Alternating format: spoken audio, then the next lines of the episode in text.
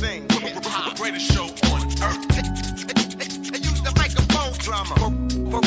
For real, check it out. Türkiye'nin ilk ve tek handbol podcast'i Tata'nın yeni bölümünden hepinize merhabalar. Ben Cemal Görkemerim, Ozan Can Sülüm'le beraber Velux EHF Şampiyonlar Ligi 8. haftayı konuşacağız.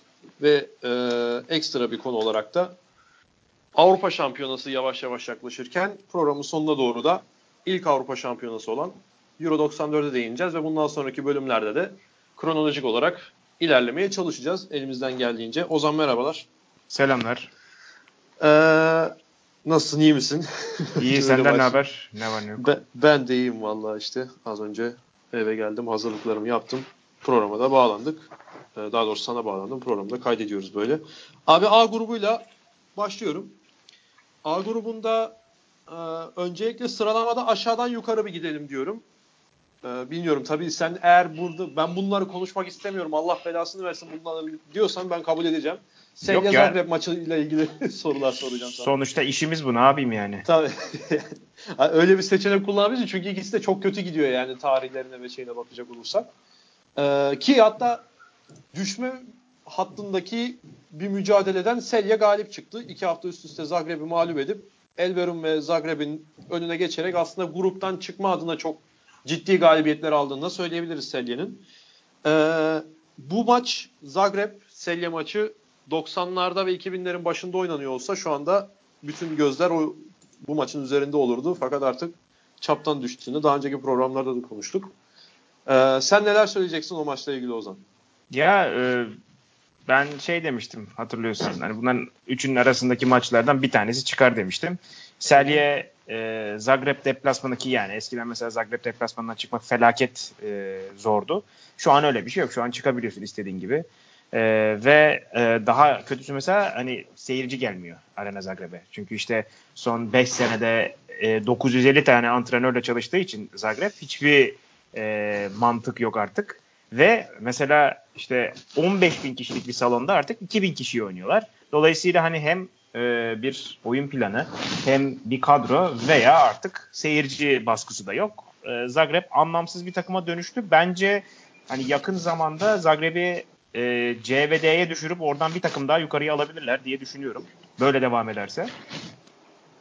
Daha önemlisi şey oldu bence, Selye'nin şansı. Elverum'da Zagreb berabere kalınca bir anda Selye'nin önü açıldı ve oradan artık kopup gittiler. Tabii ki daha bitmedi hiçbir şey. Atıyorum Elverum garip bir galibiyet çıkarabilir büyüklerden özellikle, ama 1 Aralık'ta bu iş bitecek. Yani Elverum Selye maçında bu iş bitecek. Evet. Bu arada sen Zagreb deplasmanının çıkılamaz olduğundan bahsettin. Selye'nin Zagreb deplasmanında Avrupa Kupaları tarihinde aldığı ilk galibiyetmiş bu. 1992'den yani beridir 10 maç oynamış Zagreb deplasmanında Selye. İlk galibiyetmiş o da burada. Şimdi eskiden mesela şey istatistikleri tutulurdu. Atıyorum işte Kiel'i deplasmanda yenen son takım Zagreb falan derlerdi böyle bir 10 sene önce. Böyle istatistikler varken şu anda Zagreb deplasmanda ilk galibiyetini alma istatistikleri tutuluyor takımların. Evet. Elverum'la 1 Aralık'ta demiştim. 1 Aralık'ta oynayacaklar değil mi?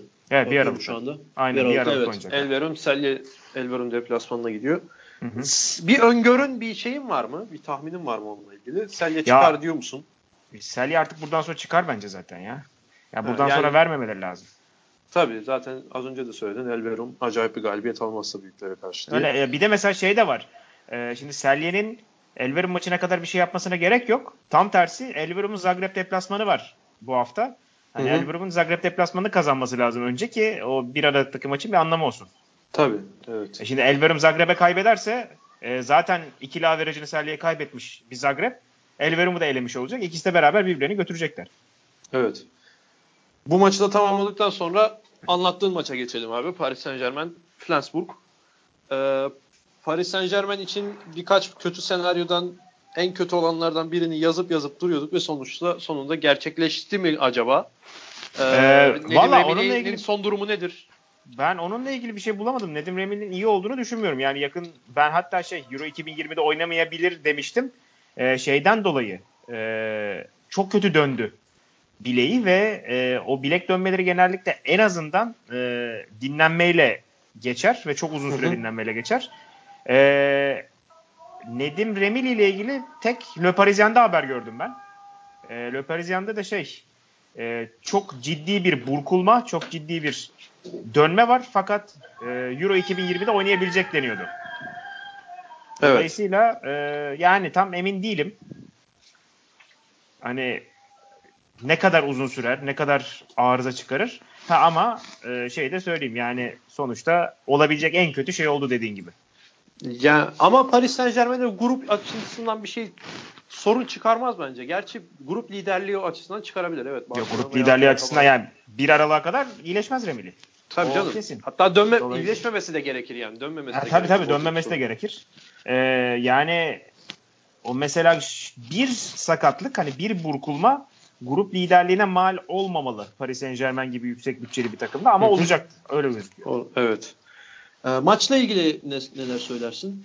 Yani çok Flensburg uzun süre sonra zorladı sonuna kadar ama. Tabii. Ha, ben mesela çok uzun süre sonra tam kadro bir Paris Saint-Germain'in bu kadar zorlandığını gördüm. Galibiyeti son bölümde aldılar ve bayağı zorlanıp aldılar.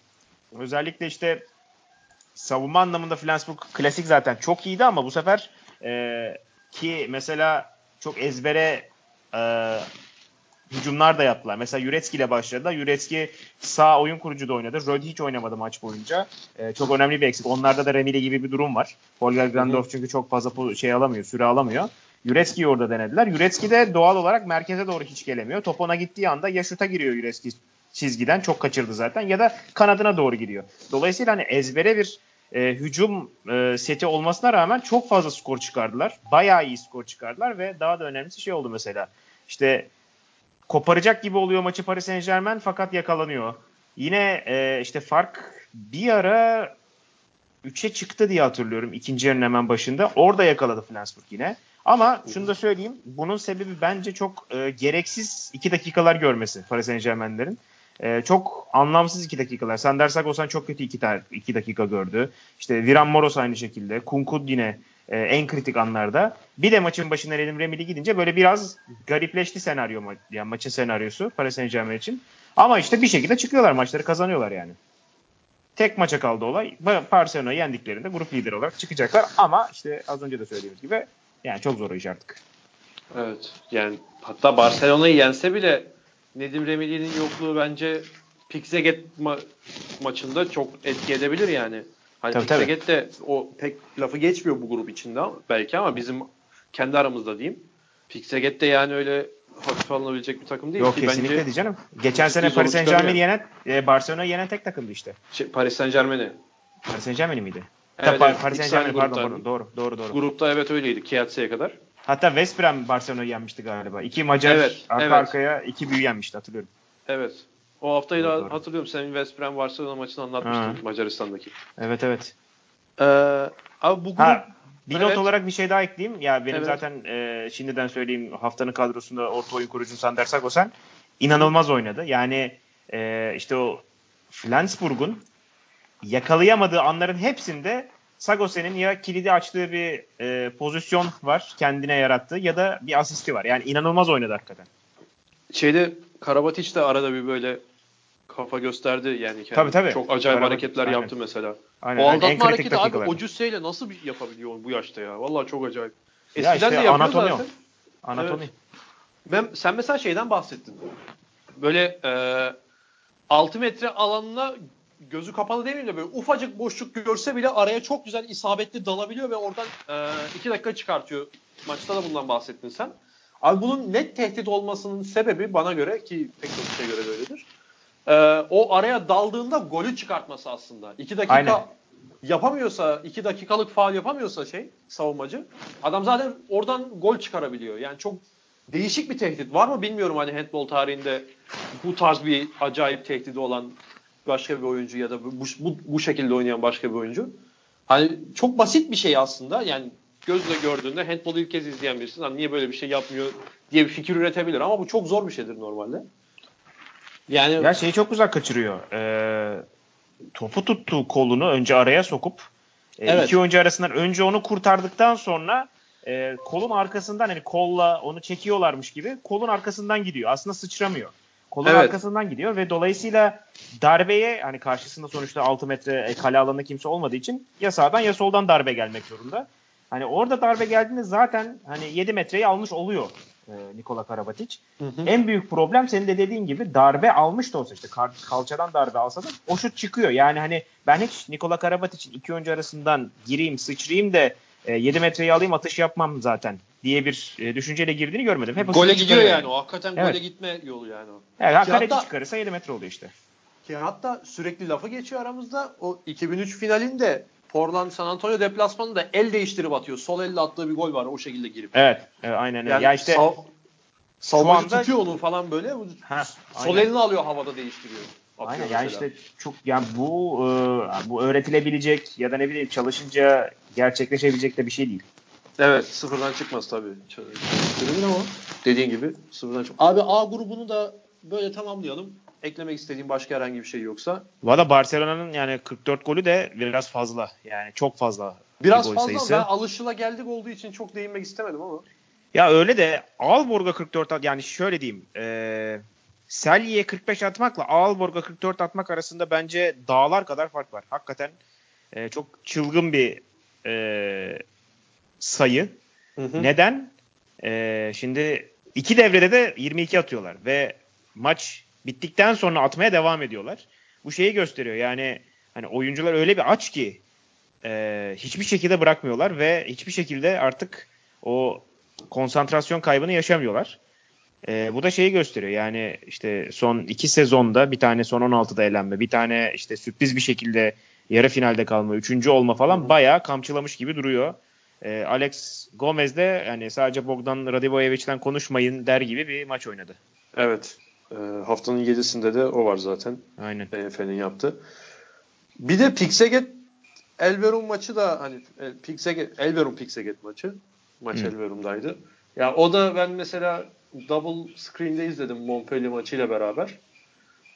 Orada da Pikselget sonuna doğru maçı zora getirdi biraz yani. Elverum alıyor mu acaba, bir Paris Saint-Germain Flensburg sonuna benzer bir şey oldu. Ama Pikselget sonunda Jorge Makeda'yla maçı da kurtardı. Hani o benim çocuk yine acayip top oynadı yalnız ha. Senin çocuk şey mi? Longs mu? Longs. Ha. Evet, Longs. Yine çok iyi top oynadı. 5'te 3 atmış o da. O gözüm benim daha çok Montpellier maçında olduğuna oraya çok dikkat edemedim. Onunla ilgili söylenecek ekstra herhangi bir şey yok. Zaten sürpriz de olmadı Pikselget'in kazanması. A grubunu da böyle tamamlayalım abi. B'ye geçelim. B'de haftanın maçıyla mı başlayalım? Senin anlattığın maçtan mı başlayalım? Sen karar ver hadi. Sen nasıl diyorsun? Haftanın maçıyla başlayalım madem. Haftanın maçıyla başlayalım. Kielse Vardar. Yani çok Makedonya'daki maç. Evet ama şey yani ilk geçen haftaki oynadıklarında Vardar çok eksik kadroya rağmen oldukça zorladı. Onu konuştuk zaten ama burada kendi evinde dinlene yendi yani. Bayağı ben öyle gördüm. Aynen öyle. Dikkat çeken anda abi, o aklıma gelmişken unutmadan şey yapayım sana. Twitter'dan DM'den attım şu anda. O Timur Dibirov'un top çalmasını görmüş mü? Evet. Havada dönerken. Çok acayip bir şey o ya. Ya o kol bir anda çıkıyor ve şak diye alıp çekiyor abi topu. O nasıl bir şey ya? Çok yani. Ya işte tam şey isteyeceğin adam. Böyle 5-1 savunmada yüksekte artık oyun kurucuya yapıştırmak isteyeceğin adam.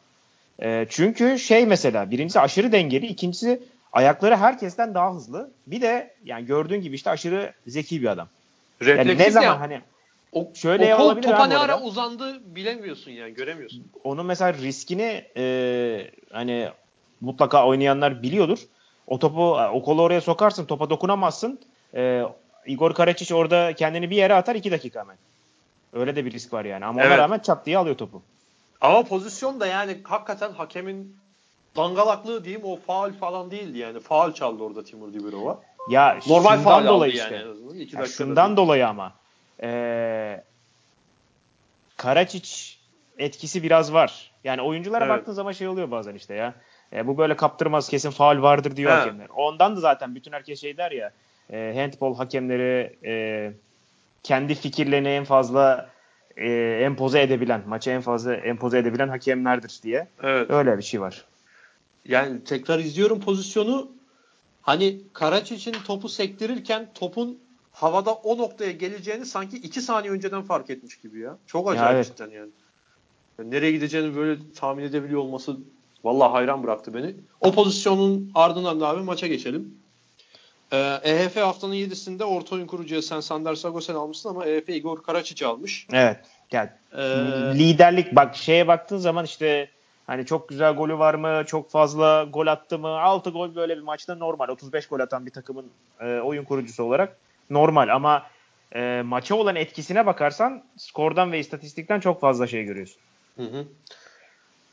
Yani bakıyorum şu anda yine istatistiklere, maçı izlemiştim ama Timur Dibirov da abi yani mesela biz hep şeyden Uwe Gensheimer'in bileğinden bahsediyoruz ve işte bu seneki Bogdan Radojevic'in formu falan. Timur Dibirov da hani Gensheimer kalitesinde sayılabilir mi sence? Bence şeyden dolayı sayılmaz. Yetenek olarak aynı da istikrar olarak aynı değil. Her sene böyle değil mi diyorsun? Her sene böyle değil, her maç bile böyle değil. Yani Timur Dibirov bir maçta 7'de 3 atar, bir maçta 8'de 8 atar ama yeteneğini her zaman görürsün yani, hiç şey yok. Bir de şöyle bir şey var. Timur Dibirov şimdi sadece kanat göreviyle kullanılmıyor artık. Öyle bir problem var yani. Problem merkezde savunma yapıyor. Bu bir problem yani çünkü bir kanat oyuncusunun çizgiye basıp hani şuta hazırlanması lazım. Adam bir merkeze geliyor, bir yüklüyor, bir işte topu taşıyan oyuncu oluyor, sonra sete yerleştiriyor, bir 5-1'de savunma yapıyor. Çok zor bir şey yani. Evet, Kielse'nin de bu arada şeyini gördük bu maç özelinde. Maçın sonuna doğru. Skor açıldıktan sonra demeyeceğim. Skor açıldıktan sonra değil aslında. Fark açıldıktan sonra değil. Açılmaya yakın. Geri üçlüsü Kielse'nin Doruk 21 yaşında. Ortada Daniel Dushabayev küçük oğlan 22 yaşında. Sağ oyun kurucu da şeydi. Neydi o Sırp elemanın adı? Bakıyorum şu anda unuttum da. Branko Vujović. Ha. Branko Vujović yani gelecek temellerini harcını zaten kurmaya başlamış yani. Doruk demişti ya hani en yetenekli genç takım, en genç yetenekli takım gibi bir yakıştırma yapmışlar ve potansiyel olarak hani ileride eğer takım bozulmazsa en izlenesi takım olacak yorumları yapılıyor. Bundan dolayı bu arada Doruk da bayağı iyi oynadı. Biz ne zaman maçını yayınlasak süre alamıyor. Ne zaman yayınlamasak süper oynuyor. Çok üzülüyorum valla. Valla 4'te 3 attı. Abi ben Doruk'a da bir bilmiyorum dinler mi ya da işte Zeki Hoca veya Zeynur Hoca dinleyebilir. Bir eleştiri getireceğim. Abi topu ilk golü atmadan önceki pozisyonda. Onu bu arada spiker de hatalı yürüme yaptığını söyledi. Onu da buradan belirteyim. Topu aldığında abi aldatma adımına fazla odaklı gibi. Yani mesela ben ekrandan gördüğüm kadarıyla topu aldığı zaman önündeki boşlukta ve önündeki savunmanın üstünden şutu gayet çıkarabilecek. Yani sen diyorsun bisepsleri şeyden görünüyor, stadın üst tarafından görünüyor diye. O şutu çıkarabilecek bir oyuncu ama aldatma adımına fazla odaklanıyor. Yani önü hazır da boşken daha da boşaltayım diye uğraşıyor gibi geliyor bana oynarken. Ben hangi pozisyondan bahsettiğini bilmiyorum ama yani... ilk golü gördüysen bilmiyorum da. Yok görmedim işte onun hani hangi sette topu aldığı veya setin sonuçlarını nasıl getireceğine dair nasıl emir aldığını da bilmek lazım. Çünkü hani direkt bir oyuncu istediği gibi eğer kendine güveniyorsa çıkıp 2 kişilik blokun üstünden şut kullanabilir ama eğer amaç ne bileyim soldan merkeze getirip olası bir çapraz yapmak ya da pivota bırakmak gibi bir set çizildiyse onu yapmak için devreye geliyor olabilir yani. Ha olabilir tabii. Ama benim gördüğüm yani savunmanın üstüne gidiyordu yani. Olsa bir tane savunmacı önünde net bir tane birebir oynardı ama hatırladığım kadarıyla bir boşluk vardı önünde. Daha da boşa olsun diye bir aldatma adımı yaptı. Yine de attı golü bu arada. Onu da söyleyeyim. İlk golü diyorum. Aynı ben bakayım o pozisyona. İlk atışta bir gol bekledim. Yani ilk şutu bekledim ama zaten önceki şeylerdeki problemi de az süre aldığı maçlardaki bana kalırsa problem olarak değerlendirecek olursak problemi de bence bu. Hani şutuna daha fazla güvenebilir bence Doruk. Şutundan ama daha az güveniyor. Şu da olabilir. Hayır bence kendi güveni kendi güveni de olabilir tabii bilmiyorum ama de olabilir yani şutu o atmayacak da olabilir o sette. Dolayısıyla hani eğer onun üzerinden çizilen bir plan yoksa şut atması da setin dışına çıkmak anlamına geliyor ki Talant Dushabayev takımında da onu yapamazsın. Tabii doğru evet. O da var. Ya ben hani o pozisyonluk gördüğüm şeyi anlatmak istedim. Anladım. Doruk 4'te 3 ile oynadı. İnşallah bu formu da yükselerek devam edecektir. 4'te 3 gibi bir yani 4 şut atıp 3 gol atmayı ilk kez Şampiyonlar Ligi'nde gördük. Yani Polonya Ligi'nde 5'te 4'le falan oynadığı da oldu. Daniel Dushabayev hakkında ne düşünüyorsun abi? Ya çok kötü sakatlandı o. Baya kritik bir dönemde fazla uzun bir sakatlık geçirdi bence. Büyük şanssızlık. Hatta şey diyorlar işte Alex'ten daha yetenekli, Alex'ten daha komple daha doğrusu diyorlardı. Savunma hücum anlamında onun için. Fakat Aleix işte o çok fazla sakatlanmadan geçebildi orayı. Daniel hani bağ kopardı. Bağ koparmak da yani çok uzun süre seni dışarıda tutuyor. Tabii. Ama bence yani şey çok iyi. Yani fiziği gerçekten çok iyi zaten. Bence abisinden daha iyi. Hı. Bir de bununla beraber savunma yeteneği de işte zaten maç sonunu öyle bitirdi. Savunma yeteneği de çok iyi. Hücuma dayalı bazı şeyleri geliştirmesi gerekecek mutlaka ama zaten hani abi baba orada durmaz o, gelişir yani. Tabii. Ailenin zaten o soyadı taşıyan herkes gelişiyor. Değişik. Bu arada üçüncü kardeşler orada. Andreas Wolf'u da eklemek lazım oraya. %35 evet. Böyle bir maçta. Evet. O da haftanın kalecisiydi. Efendim, haftanın 7'sinde. Bunlar 3 kardeş miydi bu arada ya? Tanat Uşabay'ın 3 oldu. Bunlar mı? 2 miydi? Ben de 3 diye hatırlıyorum ama 3. galiba daha ortada yok. 3. Bir de 3 kardeşti. Oradan aklımda kalmış da olabilir. Diego Simone 3 kardeş. Oradan yok ya bir dakika. 2 kardeş galiba. 2 kardeş. 2 mi bunlar? Lazım. Evet. Ben Simone ile karıştırmış olabilirim. Abi Adem Arleon ufak olan Benidorm'da oynuyordu herhalde. Anlattığım maça geçelim abi. Porto Kiel. Kiel rövanşı birazcık acı bir şekilde aldı. Bayağı acı bir şekilde aldı. Birazcık bence bayağı. Sebebi yani çok da beklenmedik bir skor değil gibi. Ama yani değil, Kiel değil. Abi atabilir 30. dakikada sana Harald kitle golü. O yüzden. Tabii ama şöyle yani işte Porto'nun bu içeride verdiği 5. puan. Evet. 5. Evet. Değil. Son dakikada 1 puan, 2 puan yani 4 puan kaybettiler toplam. Ve hani o 4 puanı da eklediğinde şu an Porto yani onları kaybetmemiş olsa 12 puanda oluyor. 2. sırada oluyor. Hatta Kiel'den puan alacağı için de Kiel'in üstünde oluyor. Şu anda grup lideri olacaklardı. Evet. İç sahada bu bir tane Zaporoja maçında 40 saniyede 2 gol yediler. Hangi maçtı bundan önceki ya? Montpellier maçında kendileri berabereyken bir farklı öndeyken hücum ederken top kaptırıp gol yediler. Bir de Kiel maçında yani maç sonu oynamak tabii işte bu tecrübeyle alakalı bir şey. Kendi liginizde o kadar yetenekli oyuncular hani maç sonuna o kadar dinç kalmış oyuncularla oynamayabiliyorsunuz ama işte Şampiyonlar Ligi'nde bacaklar gitmeyince, eller gitmeyince bir de çok aptalca bir top kaptırdılar. Bir de maçın yıldızlarından biri Sander Sagosen acayip top oynuyordu. Saçma sapan bir top kaptırdı. Üstüne işte Rankin'in golü. Tam böyle parti havası vardı. Bir anda parti havası yok oldu. Ben acaba hani kazanırlarsa nasıl kutlayacaklar diye düşünmeye başlamışken Kiel geldi, intikamı aldı. Evet. Ama yani söylemek lazım. Şimdi 9 gol atan Magnus Land'in çoğunluğunu tabii 7 metreden attı ama Rankin'in kolu nasıl hiç yorulmadı? Onu anlamadım bir. 14 şut atmış abi maç boyunca. Aynen ve yani bütün toplar ona geldi. 14 tane şut attıysa bir 6 tane falan da var. Hani şuta gelip indirildiği bölüm var. Yani 20 tane falan şuta geldi. Şut hareketi yaptı ve adam yorulmadı maç boyunca. Hiç dinlenmedi. Yani kaç dakika oynadığını hatırlamıyorum ama herhalde bir 55 dakikası falan vardır mutlaka. Çok acayip bir şey. Pivotu hiç kullanamadılar doğru düzgün. Hendrik Pekeler'in 4 golü var. Hendrik Pekeler'in 2 golü hızlı hücumdan zaten. Kanatları neredeyse 0 kullandılar. Magnus Landin'in dediğim gibi gollerin neredeyse tamamı geldi. 7 metreden geldi. Hep merkezden, hep işte şutlarla vesaire ama işte o yıkmış oldular. Yani merkezde yenildik, merkezden yeneriz diye gelmişler hakikaten. Öyle de aldılar maçı. Geçen hafta konuşmuştuk. Fizikle yenilebilir mi Kiel anlamında? Evet. Bir yani o minvalde konuşmuştuk. Filip Jícha bence mesela bu maçta Miazarabet'i hiç sahaya koymadı ya. Aynen öyle. Az yapmıştı.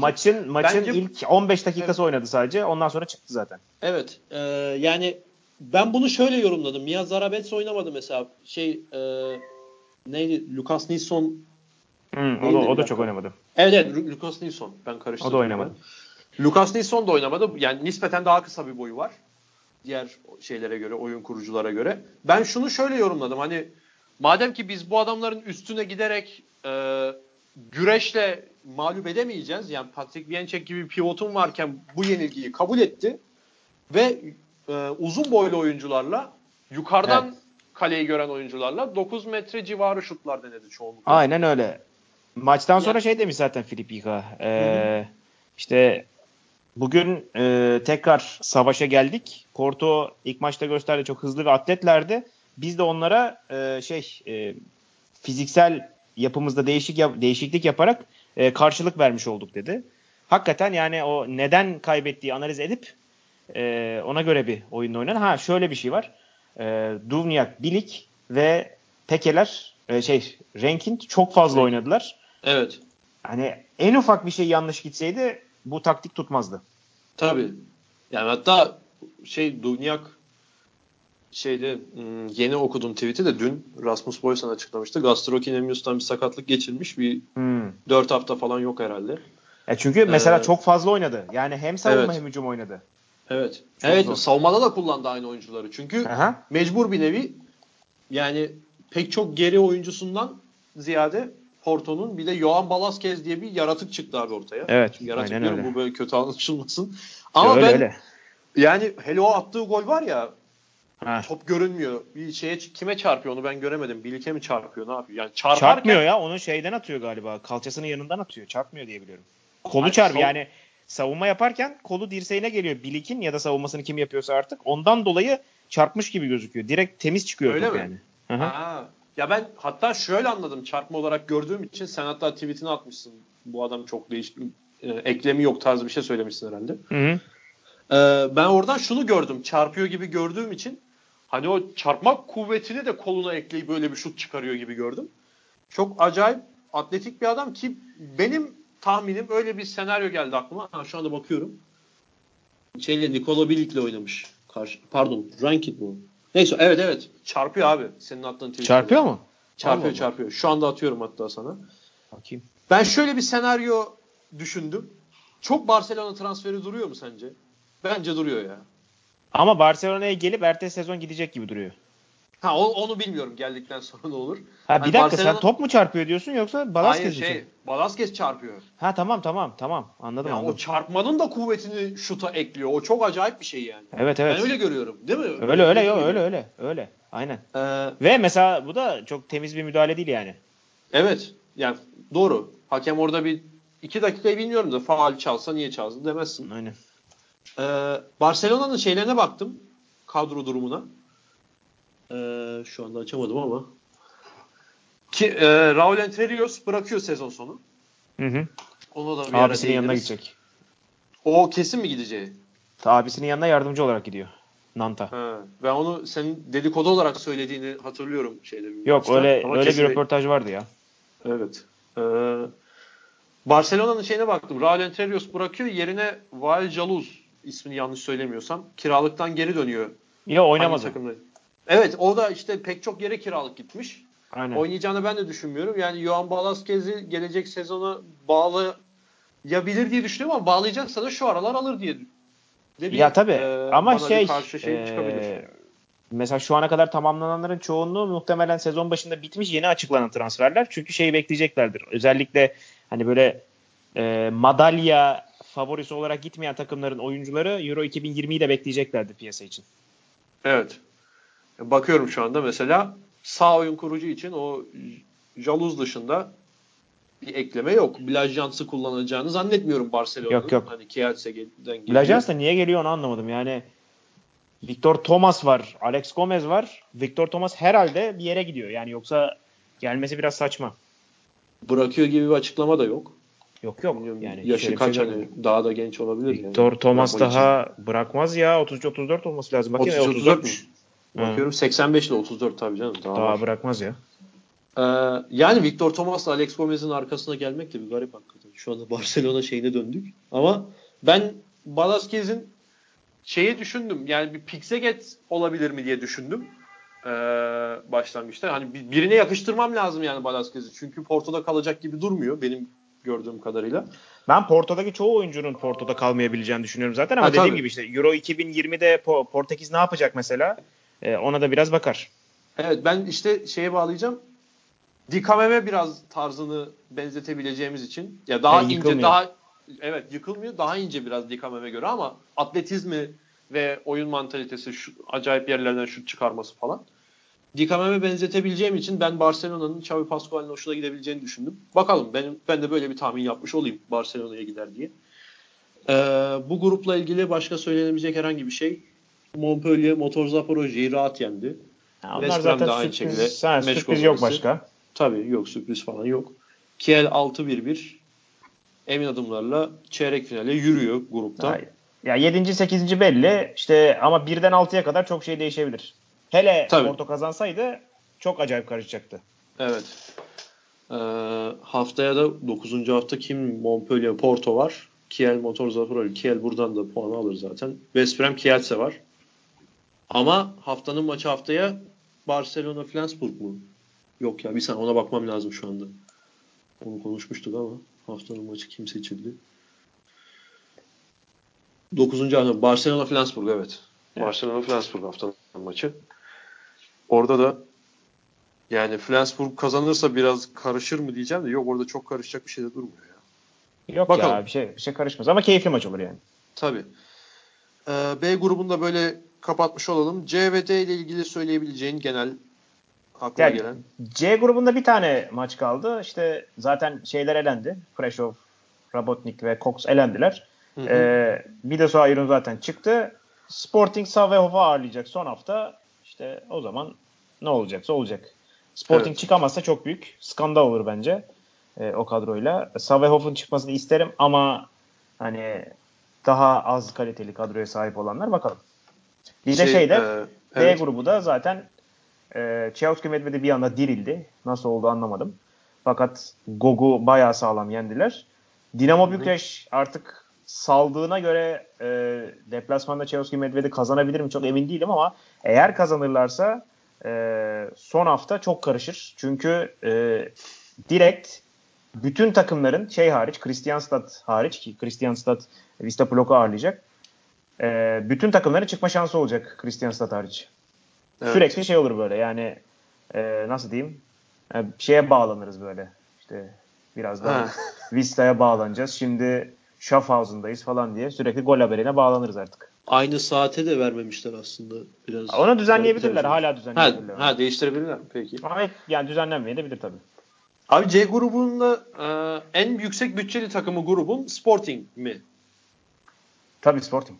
Evet yani skandal derken bundan bunu bahsettiğini şey yaptım. Bir de yani şöyle söyleyeyim. Sporting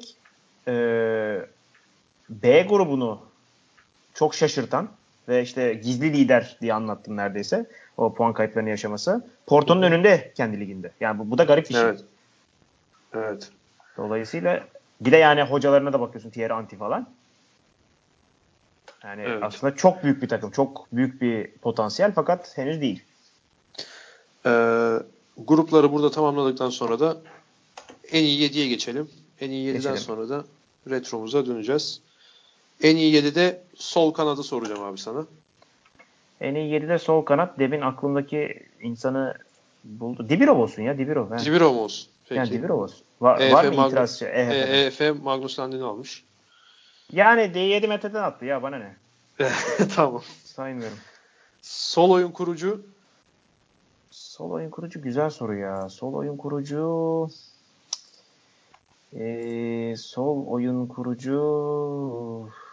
bilemedim. İzlediklerine yok. Muhtemelen izlemediğim bir maçtan çıkmış zaten. Josip Šarac, Selye'nin genç sol oyun kurucusu. İzlemedim valla. Onu seçmişler. Tamam sol oyun kurucu mevkimiz boş dursun. Hadi Nikola Karabatic olsun ya. Onu da hadi. Yani bu adam varsa o adamı almış olalım. Orta oyun kurucu sen Sagosen'i aldın. Ben Sagosen'i aldım ama almadım. Igor Karačić demiş. Karačić tamam. Sağ oyun kurucun. Lucas Sandel aldım ben. Elverum'dan. Rankin de almış EF'e. Kabul ederim. Kötü değil ama Lucas Sandel de az kalsın maçı getiriyordu yani 10 tane attı. Evet. Onu ben de maçın sonuna dikkat ederken fark ettim. Sağ kanat. Ya Yanis Lene olabilir Montpellier'den. Bayağı iyi oynamış. veya Aleix Gómez, yani ikisinden biri. Aleix Gómez almış EHF'e. Yani ikisine de itiraz etmezdim. Yani senede 11'de 8. Aleix Gómez kaçla oynamış? 9. Onda 9. 9 mu? Hı-hı. Pivot? Eğer Porto kazansaydı yine Itruzo Alvarez alacaktım ben. Hı-hı. Fakat tabii onun bir anlamı kalmadı. Onu almayacağız. Olabilir, Luka Karabatic olabilirdi savunma performansı olarak. Bayağı iyiydi. Ama o da yani onu da o maçın yıldızı o değil. Evet. Bilmiyorum kim olur? Valla Sporting'in Thiago Roche'yi almış. Roche'yi almış. Tamam. Yani Karalek de olabilir diyecektim ama orada da 10 fark olduğuna göre tamam. Sporting de farklı kazandı. Bu hafta çok tatmin edici bir pivot yok bence. Yani bir de her hafta haftanın 7'sini A ve B'den C ve D ağırlıklı aldığı da olur. EF'nin. Bu hafta tek C ve D grubundan oyuncu Thiago Rocha. Onu da buradan belirtmiş olalım. Pivot. Andreas Wolf mu olmuş kaleci? Kaleci Andreas Wolf olmuş. Ona Quintana da olabilirdi çünkü o da 136 ile falan oynadı. İşte Porto puan almış olsaydı belki hatta kazanması bile değil. Hatta o rankinin şutunu kurtarsa tartışılmayabilirdi bile. Tabii aynen. Haftanın 7'sinde burada kapatalım abi. Ekleyeceğin herhangi bir şey yoksa Şampiyonlar Ligi'ne dair. Ekleyeyim. Haftanın programını ekleyeyim. Programı Aynen 19 Veszprém Kielse, hemen arkasından da Barcelona Flensburg onda. Hangi gün? Cumartesi, ikisi de üst üste cumartesi. 22'de mi demiştin? Aynen Barcelona 22'de. Flensburg haftanın maçı.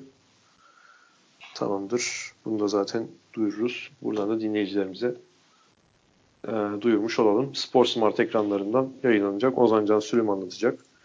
Evet. Abi retro bölümümüze geçmiş olalım.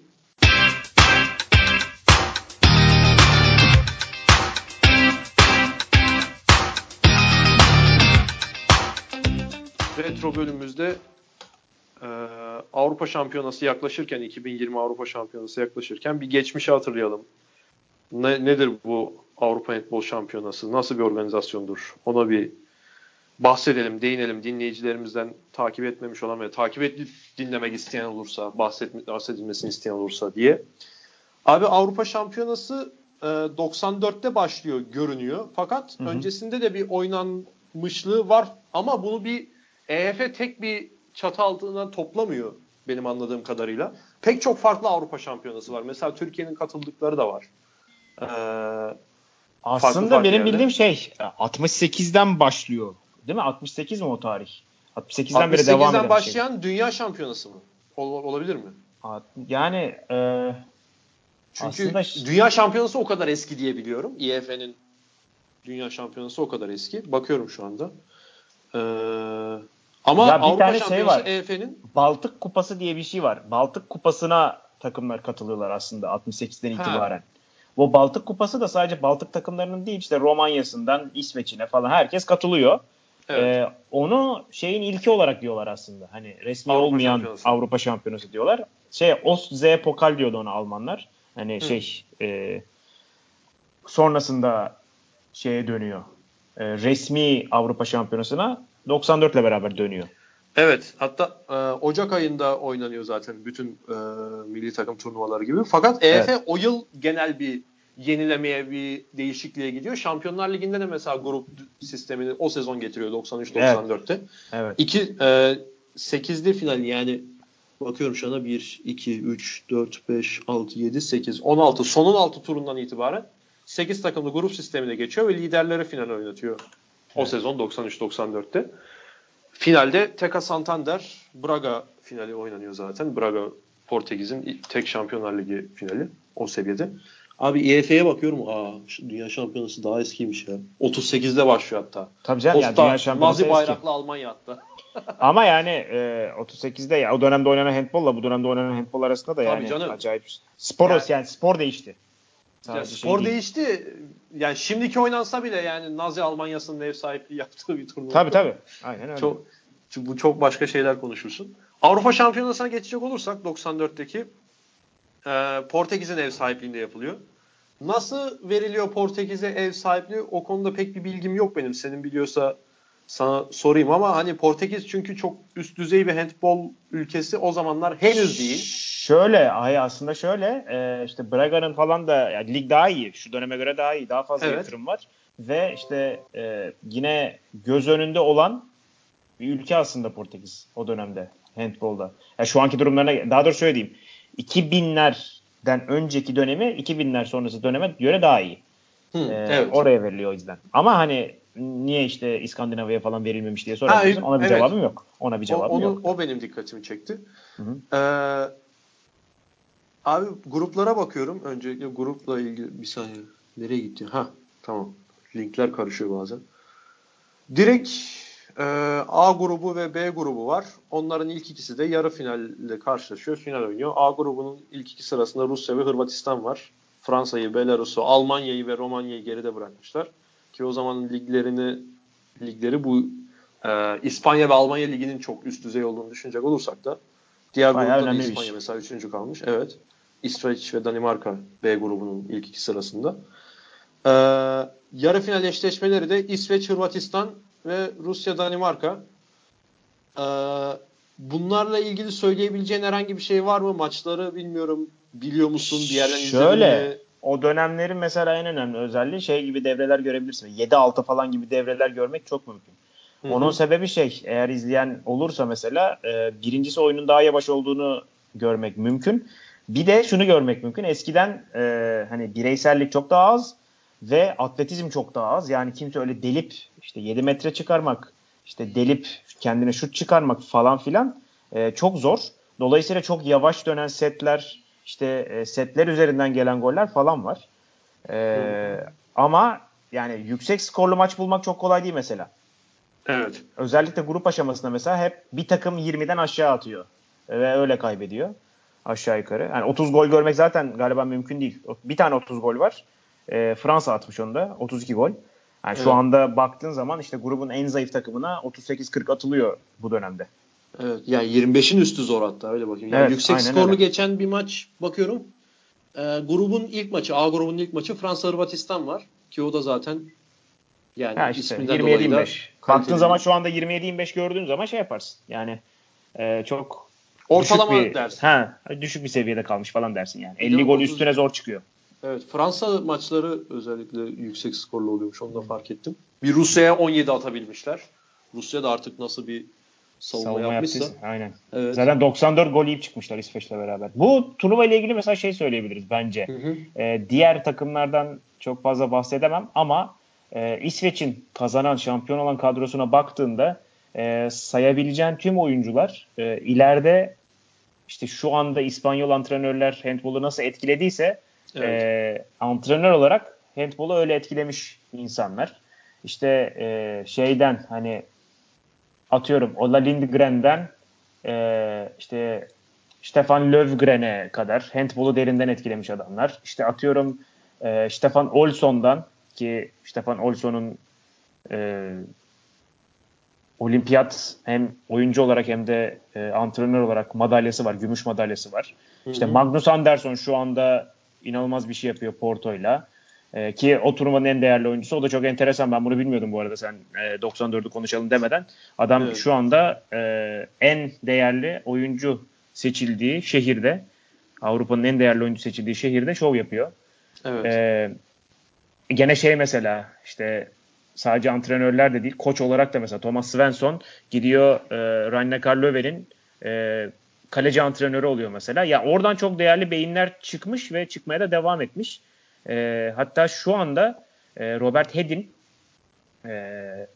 Tony Hedin'le beraber kardeşiyle beraber ABD bu yeni toparlanan ABD milli takımını çalıştırıyorlar ve yani bu çok önemli bir görev çünkü olimpiyat için hazırlanıyor ABD'liler ve bir sporu sevdiklerinde ne kadar coştuklarını herkes biliyordur mutlaka. Evet. Dolayısıyla mesela o da ileride handbolu değiştiren insanlardan biri olarak hani anılabilir bence. Dolayısıyla hani antrenörlük anlamında çok fazla şey katmış bir takım o 94'ün şampiyon İsveç takımı. Bir de ben şeyi de eklemek istiyorum oyunculardan ziyade bir o dönem sanki 2000'e kadar gelen 90'lar içerisinde İsveç-Rusya rekabeti var. Evet. Mesela bakıyorum Avrupa Şampiyonası'nda 93'te aynı gruptalar ama yani 93 Dünya Şampiyonası'nda iki farklı grupların liderleri çıkıyor. Mesela Rusya ile İsveç aynı grupta ve grubun finali oradaki maç. Hı hı.